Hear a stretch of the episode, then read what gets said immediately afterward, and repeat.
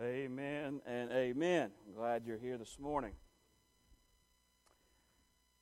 I, I've told several of y'all about this, but in case you don't know, uh, some of the things that uh, kind of taking some of my time lately is that I've spent the last oh, month and a half, still a month to go, of being a basketball coach.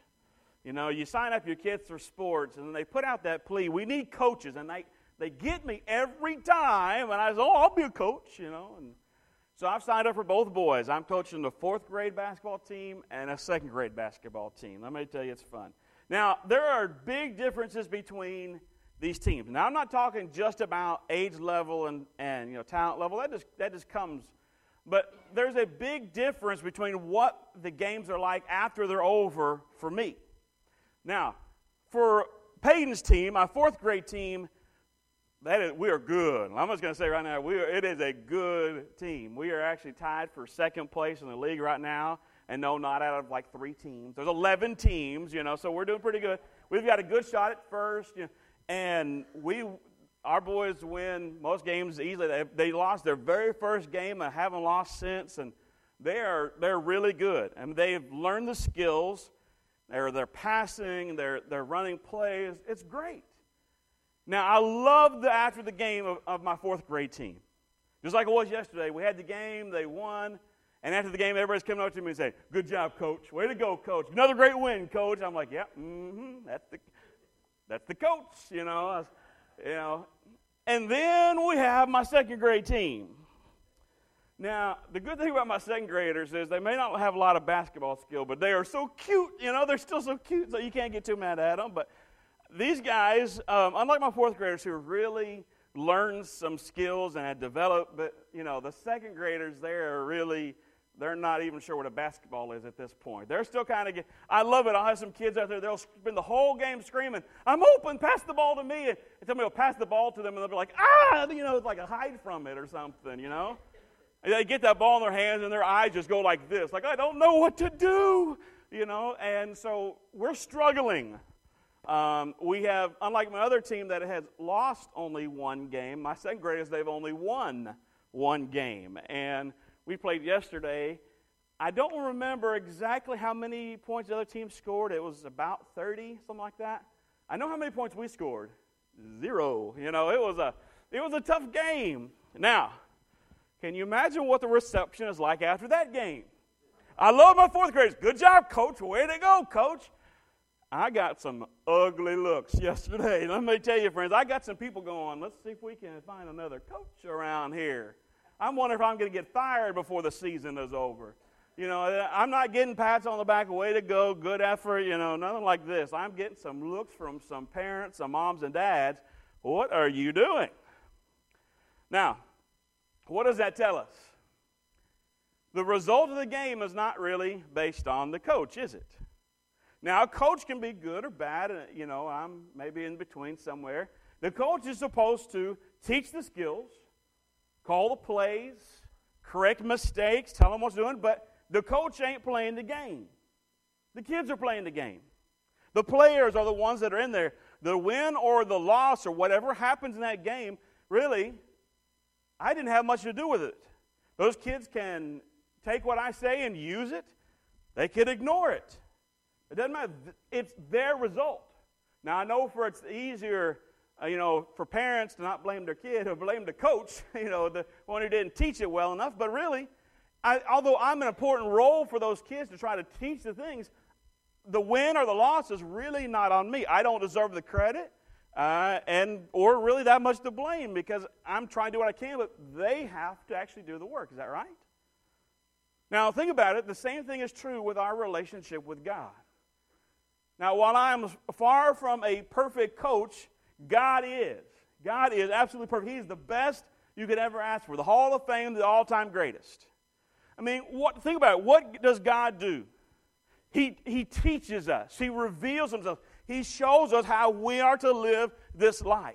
He tries to correct us when we get off. He calls the plays. He's saying, I know what's best for you, for your family, for your things. I'm going to tell you this is what you should do, but really have to do.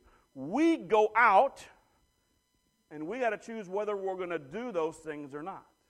If we're going to listen to God's voice. If we're going to run the play that He called for us, if He says, go this way, are we going to do it? Now think, think about this for a moment. God is so loving and so awesome that He did not just create us to be some robots that would do whatever He said to do. He could have made His creation that way, that His creatures would do exactly what He wanted them to do every single time. But what does that take away? It takes away our choice, our free will.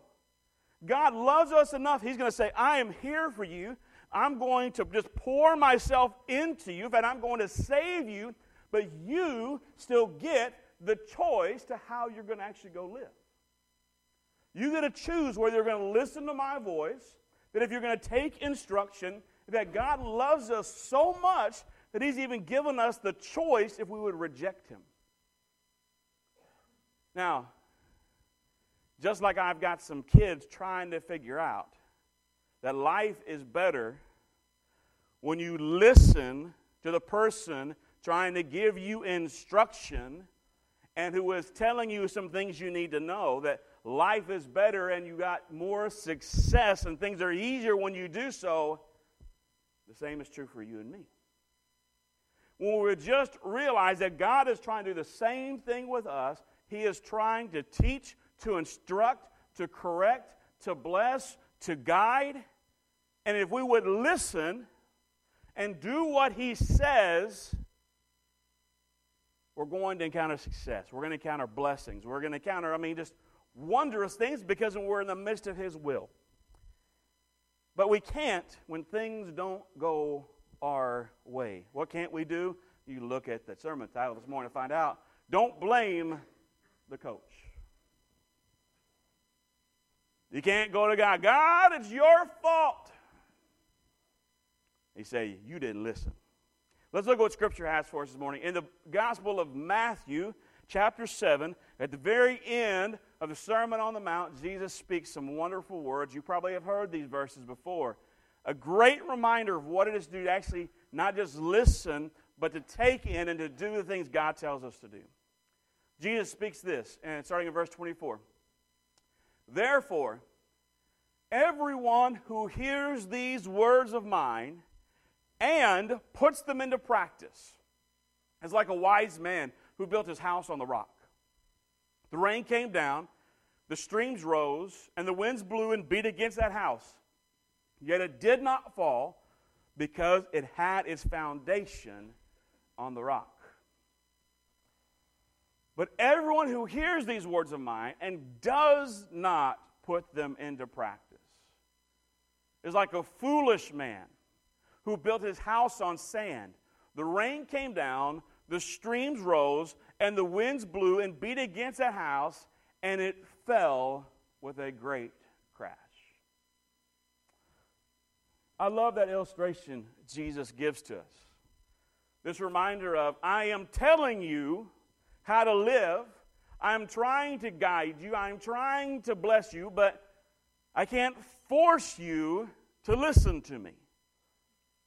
If you would do what I say, if you would not only hear my words, but if you would put them into practice, you're in this solid place, like being built on the solid rock that no matter what happens, it still might get stormy, it still will get tough, but you will be okay. But if you just hear but do not do, it may seem secure, but one day that falls apart. I like how it says elsewhere in Scripture, in the book of James, it reminds us that to be not just a hearer of the word, but a doer also. It tells us that the one who hears the word only is like the man who comes and looks at himself in the mirror, leaves, and immediately forgets what he looks like. We're warned against not just hear the word, but to do what it says. This is Jesus' version of the same thing. He said, I'm trying to tell you, I am trying to guide you, but if you don't want to listen, if you don't want to apply, then whose fault is it? Whose fault is it was it when it's not just working out how you had expected? I love His words when He speaks this. It's a good reminder. You know, I was thinking this week, we're a couple weeks into our new year. There's many of you, like me, who are on a Bible plan. Some of you are doing the one-year Bible. Some of you maybe have the physical copy, or uh, maybe using your phone or your your Bible app. Um, maybe you use another Bible plan. That's all right. Uh, if you haven't got into it so far, good opportunity to do so. It's not so far in the year that you can't uh, catch up and just start reading God's Word. Now, I really like this. Now, I, I, I try to read God's Word all the time, every day, but I haven't done this version before, and I'm, I'm enjoying it myself going through every day. But I've noticed something as I do. I've got my bookmark here today, and it says January fourteenth. So here, after church today, I'm going to go sit in my office and get a drink of water and kind of calm down for a few minutes, and I'm going to start reading. I'm going to read today in Genesis chapter thirty, uh, part of thirty-one. I'm going to go through here. What else do I have to read today? Let's find out. Some of you have already been there. Matthew ten, Psalm twelve. Now, as I as I read through some of this today, and maybe some of you have or some of you will, I have noticed even in myself there's a real tendency to do something. All right, God, I've got it on my list. Let's read. Let's read. Let's read. And all right, I did that. And now, check mark. I'm done. God, aren't you pleased with me? If you come with attitude, if I'm just going to read, if I'm just going to get a check mark off, if I just came to church because I want to look good in front of others or look good to God, but I have no desire to take what God is trying to tell me through His Word by the power of the Holy Spirit, if I have no desire to take those things and apply them, to use them in my life, to let them guide me and show me what God has for me, then what good was coming to that? God is not going to find you one day and says, all right, let's see if you got enough check marks on your Bible reading list if you can get into heaven. Oh, you're one short. I'm sorry. It's not the way it works. Jesus, He loved to teach and He loved to bless and instruct and tell what life in Him was like, but He's trying to remind you, if you just come to hear, if you just come to read, if it's just this so you can check it off and so you think you might look good, but have no desire to apply it, why did you do it in the first place? Now, we don't think about it a lot, but until something happens to us. You know, I see this all the time, people saying, I've got my life in a tough place. You know, you maybe you, you think you hit rock bottom with whatever's going on. Your your life is falling apart. You lost your job, your your family, your marriage, whatever is on the rocks, and you're trying to struggle what to do, and you're saying, all right, God, I'm finally turning to you. I'm going to show up to church every Sunday. I'm going to pray every day. I'm going to read my Bible every day. I promise God, I promise God. I've seen so many people, I've been, been there myself, that it is just come, I'm coming for performance. I'm just going to show up because as if my attendance was what you really needed. As if just my making sure I read my scripture is what you really needed. And then suddenly, the storms blow, the things happen, and it falls all apart again. You go right back to where you were, and you look at God and says, God, I thought we had a deal. If I just read, if I just showed up, if I just tried to pray, if I tried to act like a Christian, weren't you supposed to take care of everything? I mean, you start quoting Romans eight twenty-eight all over the place. God works together for all things, right? You go, well, you didn't work together all things. In my case, God, or you forget the rest of the verse. God works together all things for the good of those who love Him and who are called according to His purpose. That means living in His will. That means allowing God's Word, God's Spirit, to have its effect in your life. There's another way of living that you say, God, I need you. That my life was falling apart. I don't know what to do. I, I don't have an answer. Things are just not great right now. I don't know how to handle this, God. You say, God, I want to start seeking you, so I'm going to start showing up to church. God, I'm going to, I'm going to get my Bible. I'm going, to, I'm going to try to read it every day. And God, I'm going to seek you in prayer every day. You've done the same thing as the other person has done. But you've come to an attitude of, God, as I come before you, as I seek you, I want you to mess up my life with your plans. Isn't that a crazy thing to say to God? I want you to mess up my life because I've already been making a mess of it. Maybe your mess up is a whole lot better than mine. Maybe your plans, which will seem crazy to me, which will not be what I thought should be, God, maybe you've got it. And so, God, as I come to your word, as I come to your house, as I come into your presence, God, I am not just trying to show off for you or anybody else. I'm wanting you to change me. I'm wanting you to speak to me. You're like, I am coming. Coach, I am here. Tell me what to do.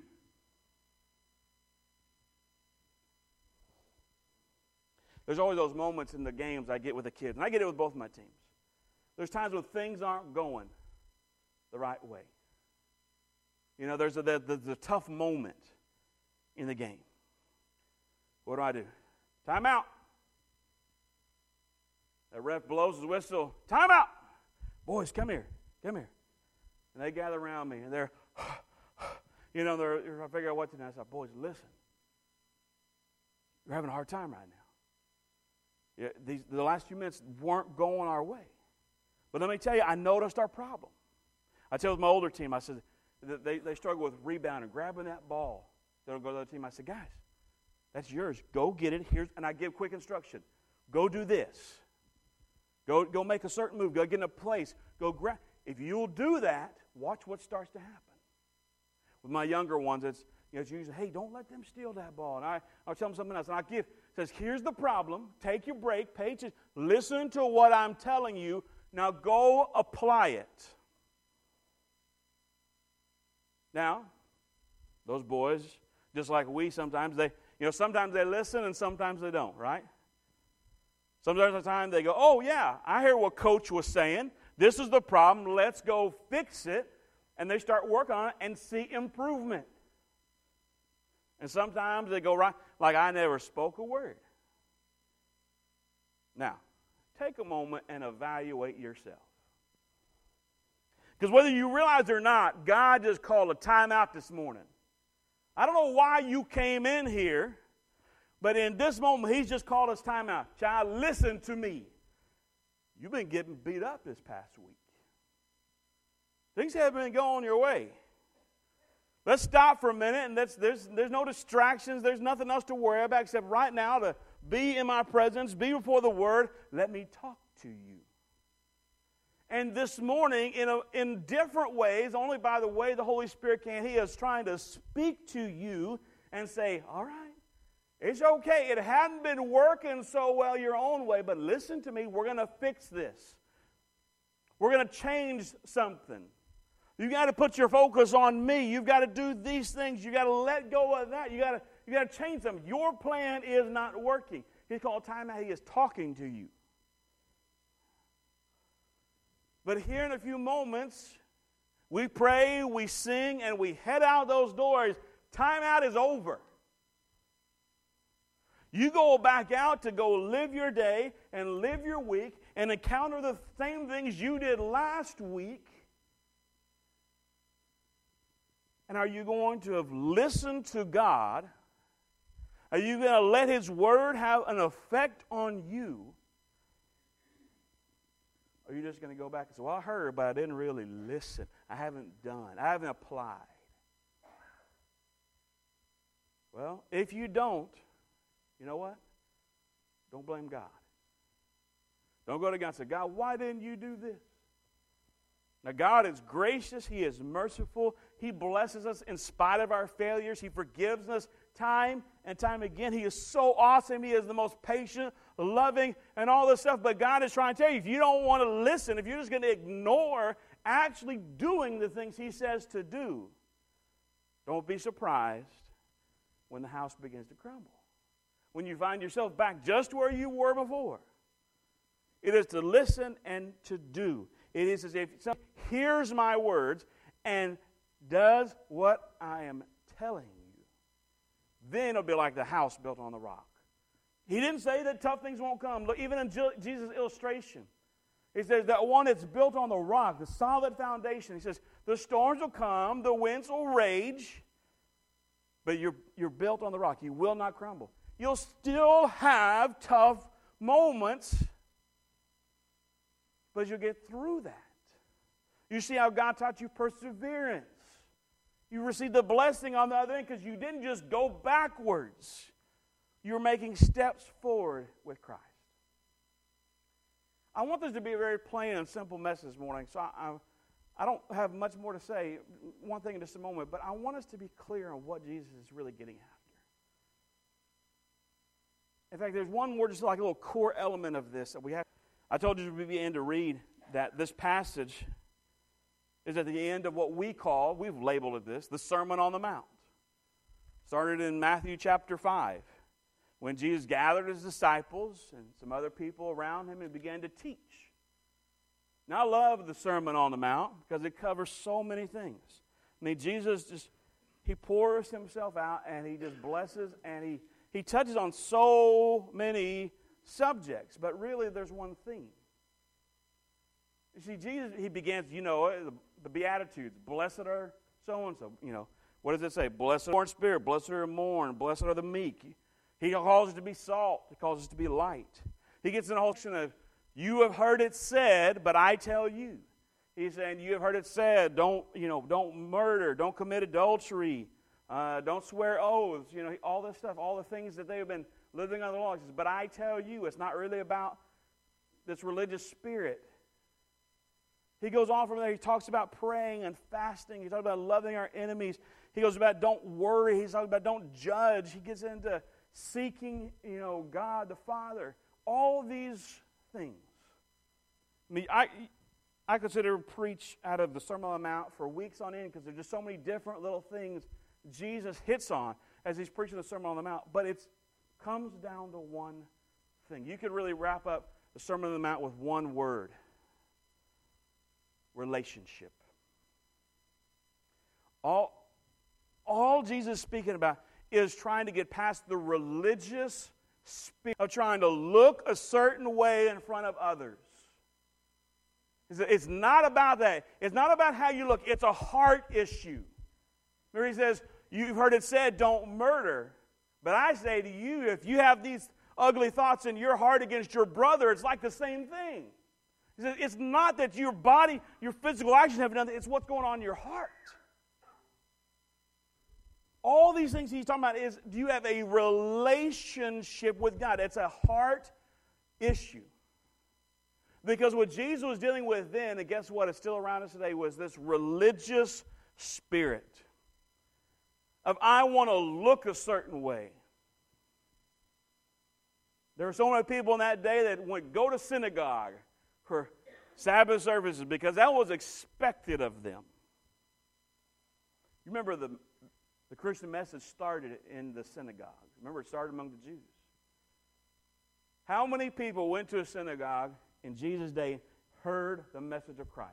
Christ himself did it. Then his disciples, where did they go first? They went to the synagogue. How few accepted and let God mess up their life and save them and change them and restore them. And how many heard and walked away? Because they're too steeped in what? A religious spirit. They were too worried about what they look like in front of others. If they were prim and proper, they weren't concerned about the heart. They weren't concerned about relationship. They weren't concerned about if God comes in and tells me to go this way, I am running that way. They were concerned about just themselves.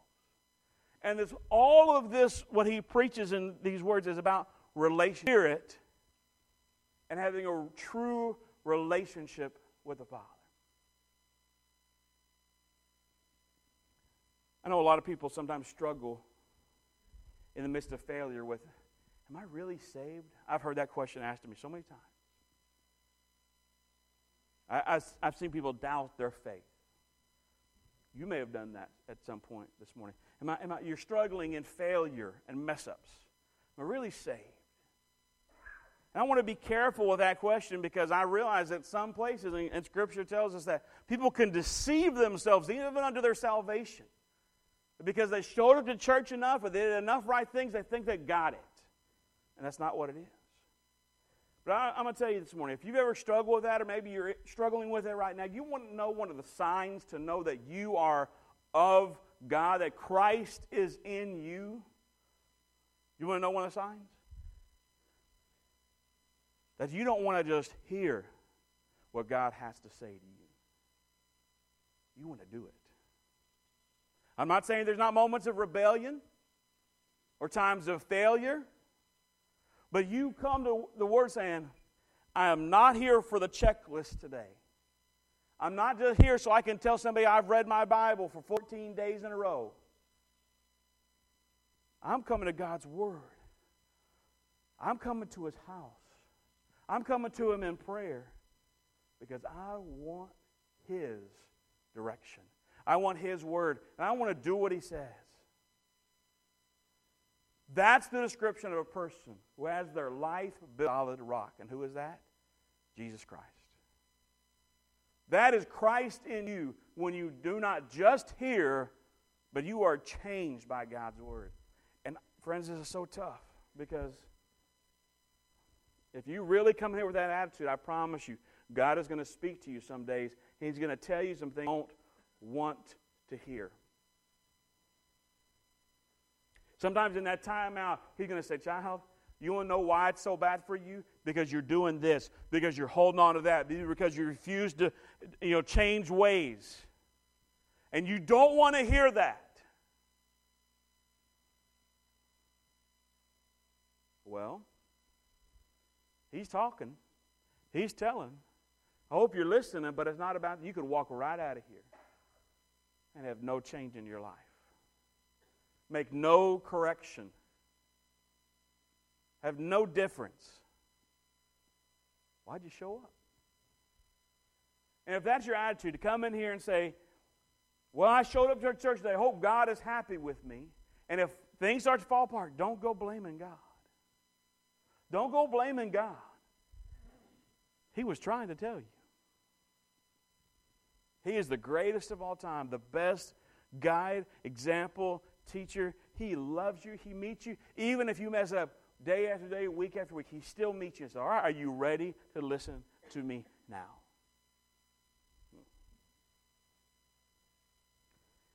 All right, this is the last thing I promise because I want you to notice.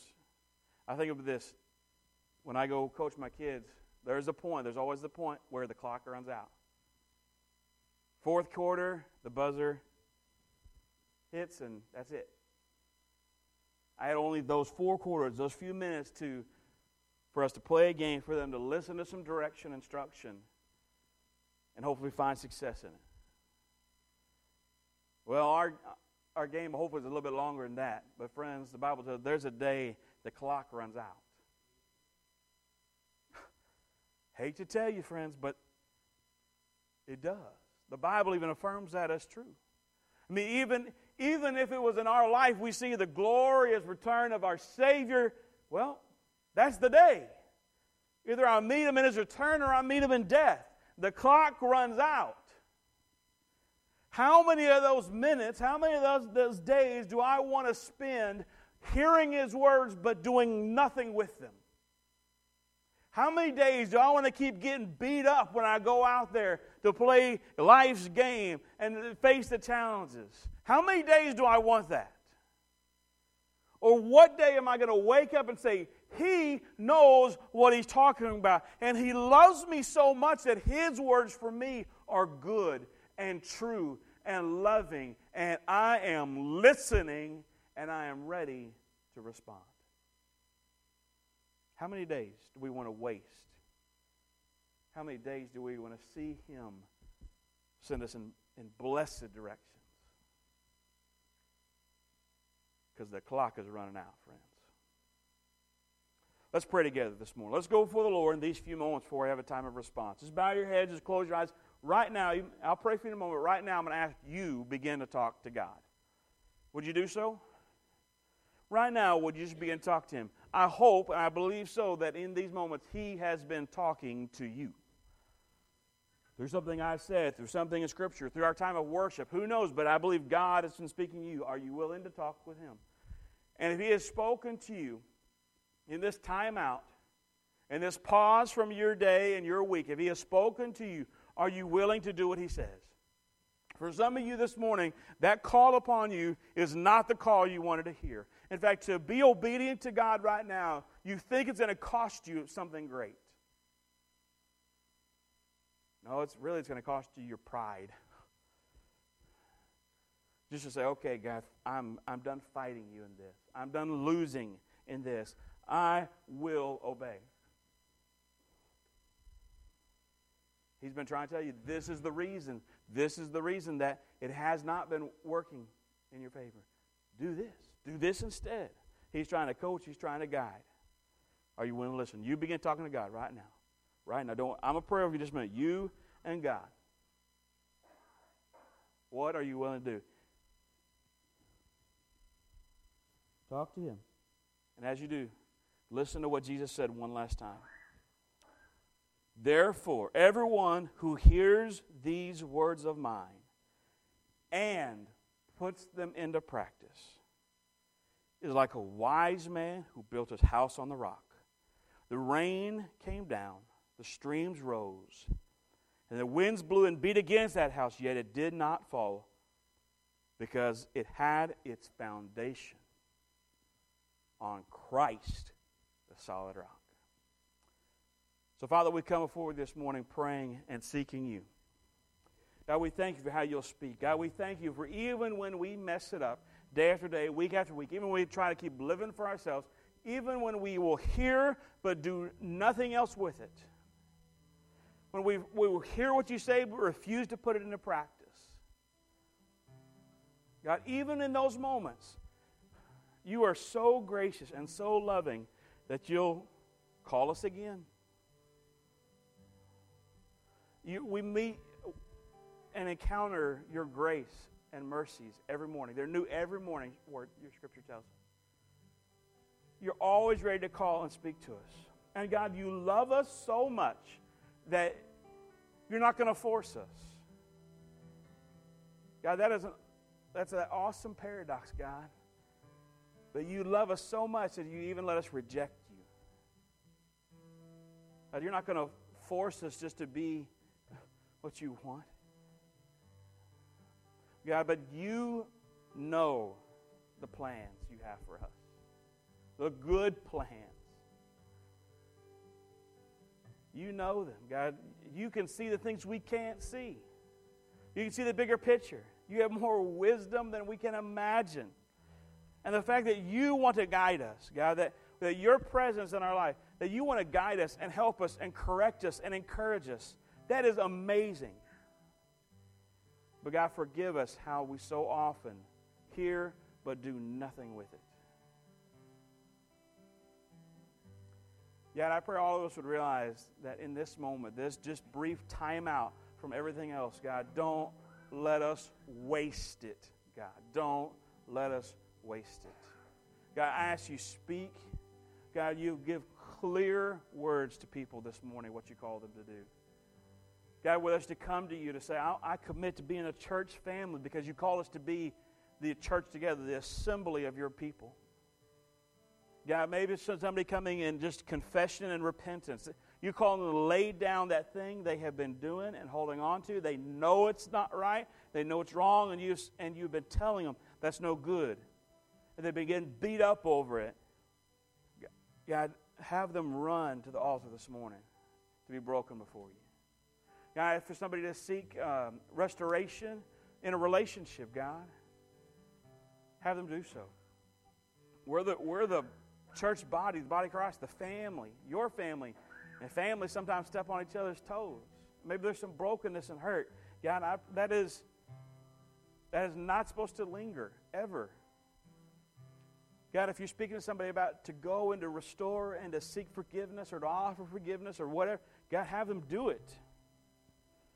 Don't let them run from that, God. God, and maybe some of this morning they're crying out to You because they need a Savior. They just they want their relationship with You, but there's the barrier, there's that gap between You and them, and it only happens when they accept the Son, Jesus Christ. Is that fixed?